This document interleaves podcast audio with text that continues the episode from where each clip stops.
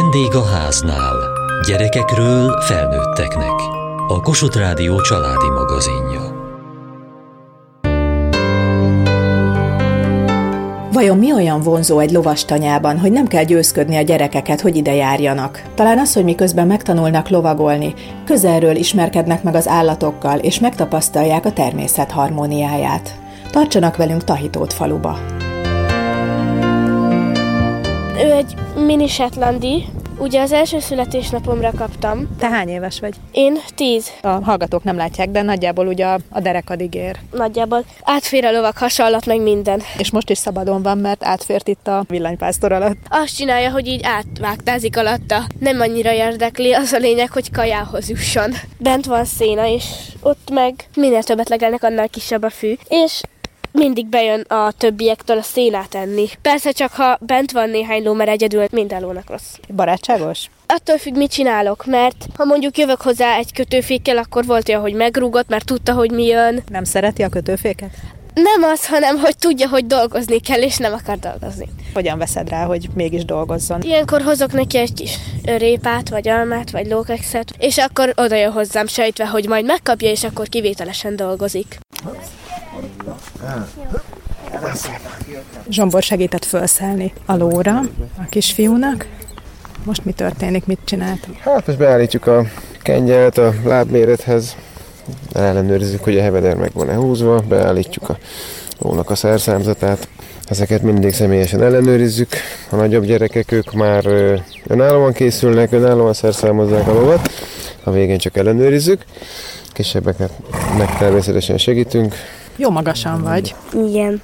Lóról olyan furcsa, hogy előbb olyan lent vagy, most meg felszállsz a lóra, és úgy minden alacsonyabb, és te meg magasan vagy.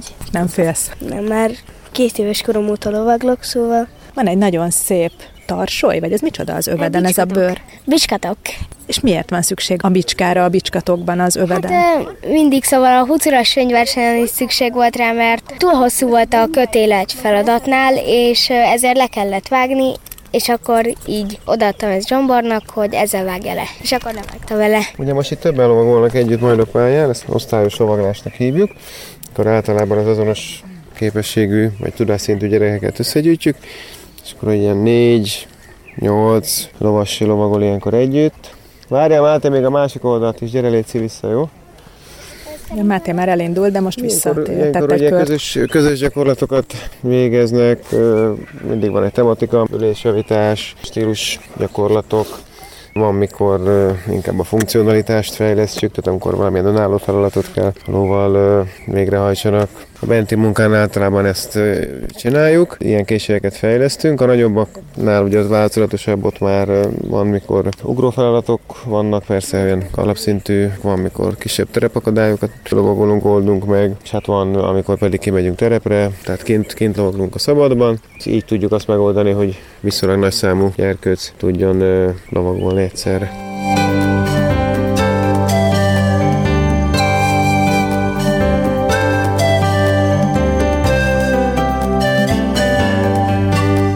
Dr. Magyar Zsombor házi orvos és lovas oktató, a Tahitót falui Magyar Családi Gazdaság egyik vezetője. Hogyan függ össze az orvoslás és a lovaglás? Mindkét ö, része a tevékenységemnek, az már egész fiatal korom óta velem van. Édesapám is hasonló módon élte meg éli most is az életét, ő is orvos, és mellette együtt gazdálkodunk, együtt vezetjük a gazdaságot. Ősönös magyar állatfajták tenyésztésével foglalkozunk, kiemelten a lótenyésztéssel, és a saját tenyésztésünkből kikerülő lovainkat pedig a lovasiskolánkban használjuk. Itt, itt segítenek minket, meg a lovagolni tanuló gyerekeket abban, hogy alapos lovas tudást szerezzenek. Mikor kezdett el lovagolni? Mikor ült először lovon? Én ezt az anyateljel szívtam magamba, tehát mióta az eszemet tudom, azóta ez határozza meg az életemet. Ez egyben a hivatásom is, és emellett a kikapcsolódás is, mindent köré fűzünk fel.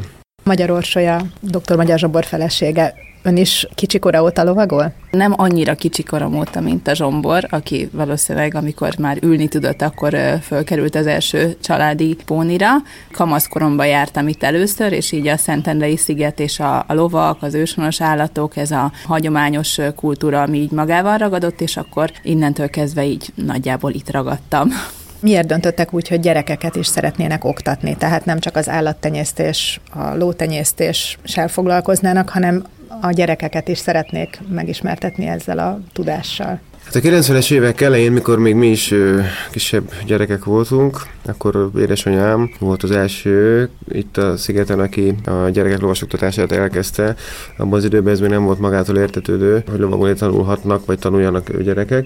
És akkor utána ezt szépen szépen folytatta is, egészen a 19-ben megvekedett haláláig, és gyakorlatilag amikor a mi gyerekeink megszülettek, elkezdtek cseperedni, akkor, akkor éreztük már a szükségét, hogy ne csak egyénileg tanítsuk őket lovagolni, hanem teremtsünk nekik egy olyan milliót, egy olyan közeget, amivel pozitív megerősítést kapnak a felől, hogy ez az életforma, ez a természetközeli, hagyományos életforma, amit élünk, ez jó.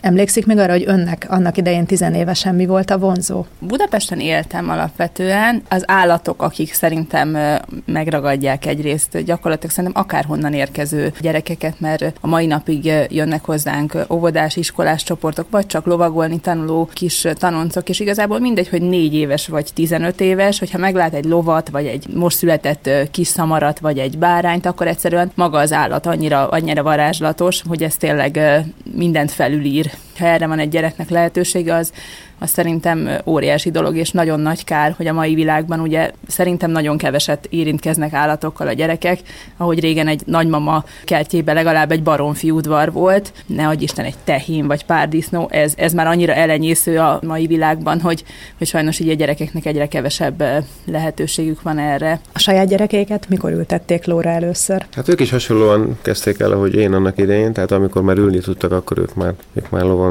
voltak. Ők az átlagnál jóval korábban kezdtek el érdemben magasabb szinten vagy intenzívebben lovagolni, tanulni, mert egyébként azt szoktuk mondani, hogy fiúknál 6, lányoknál 5 éves korban, lányok egy kicsit hamarabb érnek. Érdemes elkezdeni intenzívebben a lovaglást. Az az 5-6 éves kor, amikor már úgy tényleg van olyan mozgás koordináció a gyermekeknek, meg van olyan koncentrációs képességük, hogy tényleg tudnak fejlődni. Hát az én gyerekeim nyilván ennél jóval korábban már részesé lehettek ennek a csodának mindannyiuk minden nap lovagol majdnem, de hetente négyszer biztosan.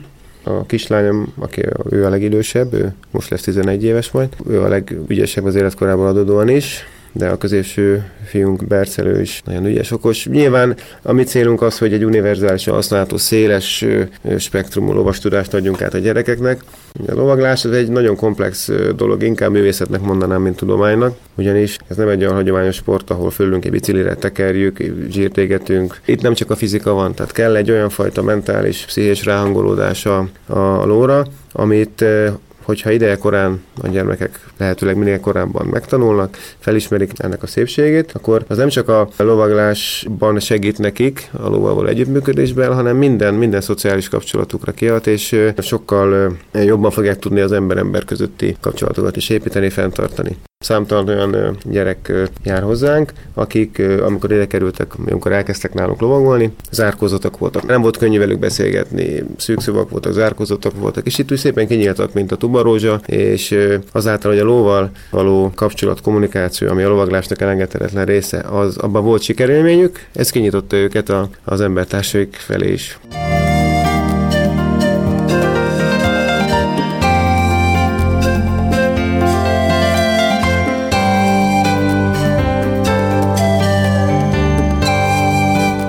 Miért kezdtél el lovagolni? A Covid idején ilyen harcművészetre jártam, jiu de hát az bezárt a Covid miatt, és ezért mondtam, hogy én már úgy is lovagoltam, ezért most újra kezdeném. És akkor két éve már lovagolok így a Covid miatt, és a harcművészetet meg hátra hagytam. Miért szeretsz lovagolni? Azért, mert Állatorvosnak készülök, és nagyon szeretem az állatokat, és hozzám szerintem nem az a, a verekedős illik, hanem inkább a lovaglás. Miért szereted a lovakat? Azt szeretem bennük, hogy mindig vannak saját gondolataik, szóval nem olyanok, mint például a videójátékok, hogy ott alig kell gondolkozni, hanem csak nyomod a gombokat. A lovaglásnál nagyon sok mindenre kell figyelni, és nekem az sokkal jobban bejön, mint hogyha egész nap ülnék otthon és nyomkodnám a, az Xboxot, meg az ilyeneket. Honnan tudod, hogy mire gondol a ló? Hát, hogyha lovagalok, akkor ezt meg lehet érezni, szóval vannak ilyen kis oldalra lépései, meg a fülének az állásából is, hogy éppen rám figyele, vagy hogyha nagyon előre szegezi a fülét, akkor, akkor másra figyel, és nem rám. Így tudom, hogy mit csinál. Hogyan tudod te közölni vele, hogy te mit szeretnél? Úgy tudom vele közölni, hogy vagy a testsúlyommal, meg hogy csettegek neki, meg ilyenek. Megmutatod, milyen ez a csettegés? Mm. És most Igen. mit szeretnél például, hogyha ilyen hangot adsz hát, ki? Van, van, amikor hajtani szeretném, és akkor a csizmával, a csizma ez a vádli, a sarokkal együtt, és akkor azzal oda, oda kell neki szorítani, és akkor kell itt csettegni. Meg például, amikor fel akarod venni, hogy már ne vágtázzon, hanem ügessen, akkor viszont azt kell mondani neki, hogy hó. Nagyon erősen meg kell szorítani a térdeddel, és hátra kell dőlni, és mondod, hogy hó, és egy kicsit a szárat így pumpálod. Nagyon óvatosnak kell akkor lenni? Igen, mert ez olyan, mintha a miszánkat húzgálnák. Szóval óvatosan kell, nem bele kell tépni, hanem óvatosan ilyen kis jelzéseket adni neki. Először Máté kezdett lovagolni, hetente kétszer-háromszor is jöttünk, én néztem a pálya széléről, sóvárogva, és akkor az edző mondta, hogy miért nem állsz be te is. És akkor eljött az a pillanat, amikor mondtam, hogy jó, hát akkor, akkor én is lovagolni fogok, és a gyerekek közé beálltam én is, és együtt. Nekem már gyerekkoromból volt egy pici alapom, de igazából szinte nulláról kezdtem én is. Úgyhogy azóta is együtt lovagolunk. Mit szeret a lovaglásban? Én felnőttként azt szeretem a lovaglásban, hogy bármilyen stresszes munkanap, magánéleti problémák, bármi után kijövök a lovardába, és, és nyugalom van. És felülünk a lóra, és semmi másra nem figyel az ember, csak arra, hogy az állat hogyan mozog, hogyan reagál, és, és minden mást ki tudunk zárni. Egy óra edzés után az ember úgy érzi, hogy teljesen feltöltődött. Változtatott ez valamit a családi dinamikán? Családi hobbi nem lett belőle, a férjem továbbra is távol tartja magát a lovaktól, bár nagyon rendes, mert időnként azért jön és segít nekünk, megoldja. Van egy kislányom is egyébként, aki most öt éves időnként ő is jön lovagolni, tehát rá még azért vigyázni kell délutánonként, amikor mi a kisfiammal itt vagyunk. Említette, hogy egy stresszes munkanap után mennyire megnyugtató, gondolom az iskola után neki is lehetnek hasonló élményei. Mit számít ez a pályán kívül, vagy a lovardán kívül? Amit észrevettem, az, hogy az iskolában jobban teljesít, mióta lovagol. Ügyesebb lett, jobban tud koncentrálni, jobban tud figyelni az órákon, és ami nem utolsó, lehetett vele mindig is motiválni. Hazaér az iskolából, és már az az első, hogy anya, mikor indulunk, és már veszi fel a lovagló nadrágot, hogy induljunk. És nagyon örülök, mert itt ezen a tanyán nem csak lovagolhat, hanem sokszor kijövünk egy-két órával korábban, lovagolás után még itt maradunk egy-két órát, és rengeteg állat, a libák, a juhok, a kecskék, a szamarak között, a gyerekek egyszerűen annyira jól érzik magukat, és játszanak, szabadon lehet őket engedni, veszély nem leselkedik rájuk, eszük ágában nincs tévét nézni, számítógépezni nem inkább ezt választják. Arról már többször beszéltünk, meg köztudott is talán, hogy mennyire fejleszti a mozgáskoordinációt a lovaglás. De honnan indulnak a gyerekek, amikor ide jönnek? Magyar Orsolya lovas oktató. Nagyon nagy hiány szerintem, hogy a gyerekek nagyon kevés időt töltenek a természetben. Ehhez teljesen mindegy, hogy hol él az ember, mindenhol találunk egy erdőt, vagy egy környékbeli kis tanyát, ahol lehet ugye az állatokkal és a természettel ismerkedni. Én azt látom, amikor ide jön hozzánk tényleg egy óvodás csoport, hogy nagyon sokszor ugye az is problémát jelent a gyerekeknek, hogy egy erdőben végig fussanak, mert vagy egy tuskó jön, vagy egy fa jön szembe. A természet gyakorlatilag akkora fejlesztő helyszín helyszín lehetne, hogy nem lenne szükség minden áron arra, hogy, hogy valahova óramű pontossággal hordjuk a gyerekeket. Természetesen ez is nagyon jó hatással van rájuk, de a természet és az állatok önmagukban is óriási kincset rejtenek a gyerekeknek a, a fejlődése szempontjából. Hozzánk is, amikor itt vannak a gyerekek, ki vannak rakva nagyon sokszor például olyan régi teknők, amiben be lehet ülni, és akkor ebbe lehet hintázni. Ugye hát ezt is ugye a régi időkben nagyon jól tudták, hogy, hogy milyen jól fejleszti ugye ez a billegő mozgás a gyerekeket, és a legproblémásabb kisgyerek is, amikor eljön ide, és beül egy teknőbe egy két-három cső kukoricával, akkor onnantól kezdve az egész napra ő le van kötve, mert körülötte egy óriási nagy tér van, nincs egy bezsúfolt helyre lekontrollálva, úgyhogy mindig meglepődnek, hogy mennyire jól tudják érezni magukat a gyerekek, hogy, hogyha egy ilyen állatokkal teli nagy szabad területre ők ki vannak engedve.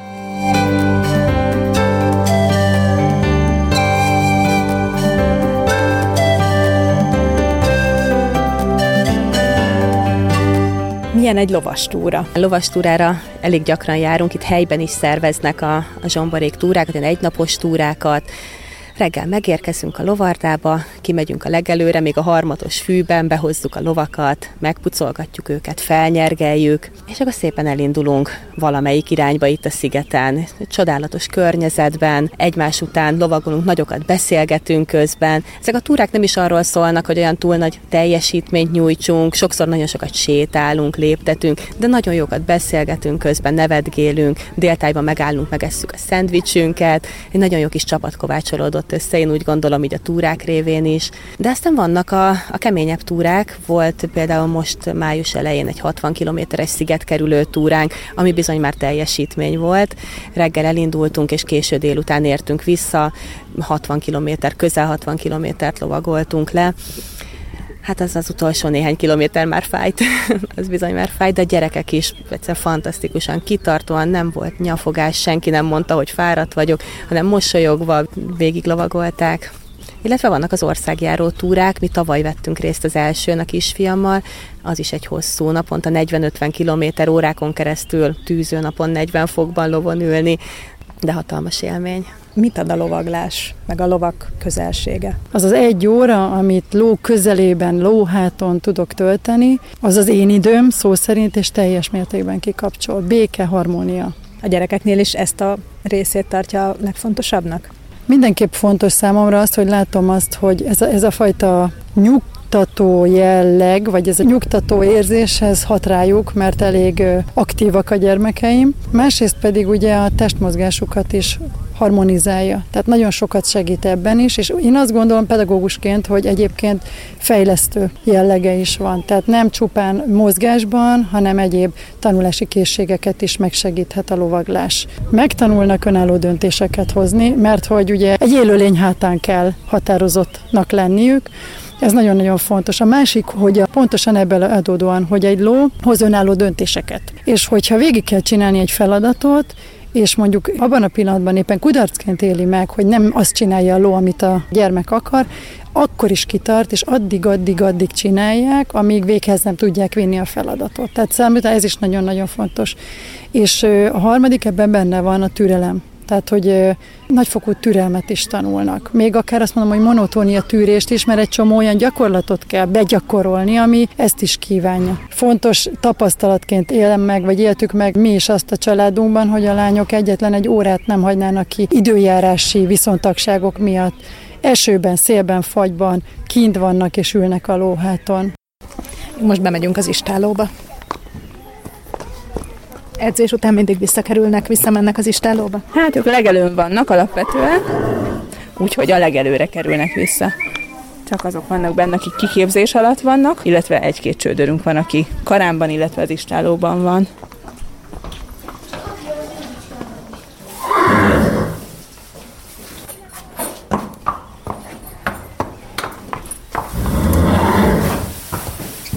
Na gyere! Az első remete, ő Rigó, ő Pandúr, ő Dzsingisz, ő pedig Marcipán. Melyiken szoktatok lovagolni? Én ültem már mindegyiken. Mostanában így a remetén, itt az elsőnek itt mondtam, Marcipán az eléggé... Szerintem pattogós. Hogyha úgy ülsz rajta, akkor nehéz benne maradni a nyerekbe, mert ő nagyokat mozog. És mondjuk Rigó? Rigó szeret úgy sietni, de közben mégsem mer vágtázni, lassan vágtázik, de közben meg szeret vágtázni.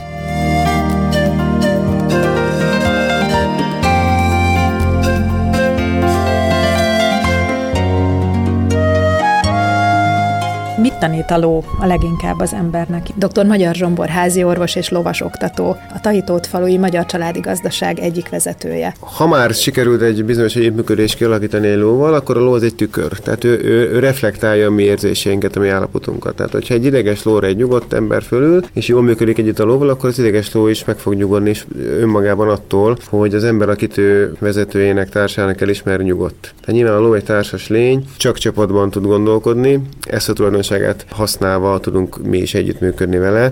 Az alázat az nagyon fontos. Tehát a társszerű együttműködésre való törekvés az a lovaglásnak egy nagyon fontos eleme, és a bizalom ez a, ez a másik A leg, legeslegfontosabb az, hogy mint, mint csapattárs működünk vele együtt. Ennek a kialakítására törekszünk a lóval is.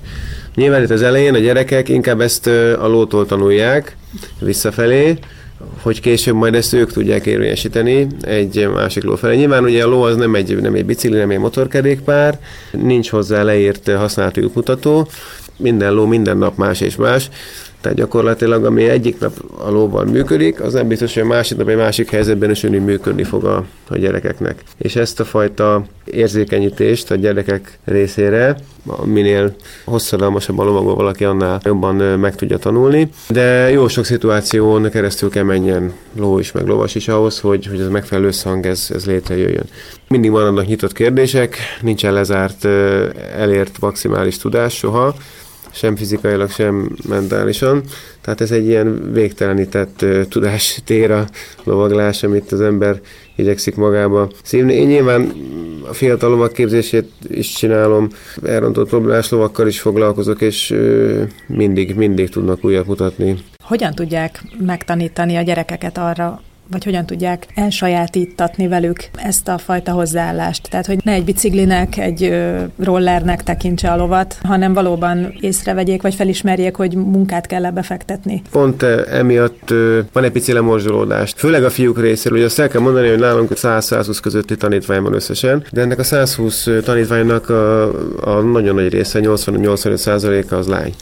És ez nagyon jellemző a mai körülményekre, hogy a maga a lovasport az nagyon elnőiesedik. Ami mindig azt szoktuk mondani, hogy nem az a baj, hogy sok a lány vagy sok a hölgy a lovas életben, hanem kevés a fiú, a férfi. Ez valószínűleg azért van, mert a, fiúk ezt a fajta hozzáállást, meg legfőképp az alázatot, ami kell hozzá, azt talán egy kicsit az elején nehezebben tudják elsajátítani, vagy magukévá tenni. Egyrészt, másrészt pedig kevésbé állhatatosak az elején. Ugye a lovaglásnál azért nem jönnek az első perctől az eredmények, és sokszor a fiúkat ez egy kicsit elbizonytalanítja. Van egy kis külön kis fiúcsapat, lovas legények, úgy hívjuk őket, és ők már egész pici koruk ellenére is, de különböző lovas fegyverek használatától elkezdve mindennel foglalkoznak, mert a fiúkat meg inkább erről, a feléről lehet jobban bevonzani, meg a lovas csapatjátékok, amik nek szintén egy ilyen hírbívője szeretnék lenni. Vannak ebben hagyományos játékok, amik mindig is a kultúránk részeit képezték, mint mondjuk a köböre, de akár egyéb más játékok is. Ezek a fiúkat jól bevonzák. Az, hogy hogy tanítjuk meg ezt a gyerekeknek, hát hosszú-hosszú idő alatt, tehát ez rögtön nem megy. Ugye nem az a kérdés, hogy hogyan utazunk a lovon. Amikor ezt megtanulja valaki, az az, az, az első lépcsőfoknak az első centéje, ez nagyon fontos, de az, hogy ez aztán ebből egy funkcionáló egység legyen, az a nehezebb feladat, és mire valaki ennek a folyamatnak a végére elér, addigra ennek a képességnek azért, ha nem is maximálisan, de, de a birtokába tud kerülni.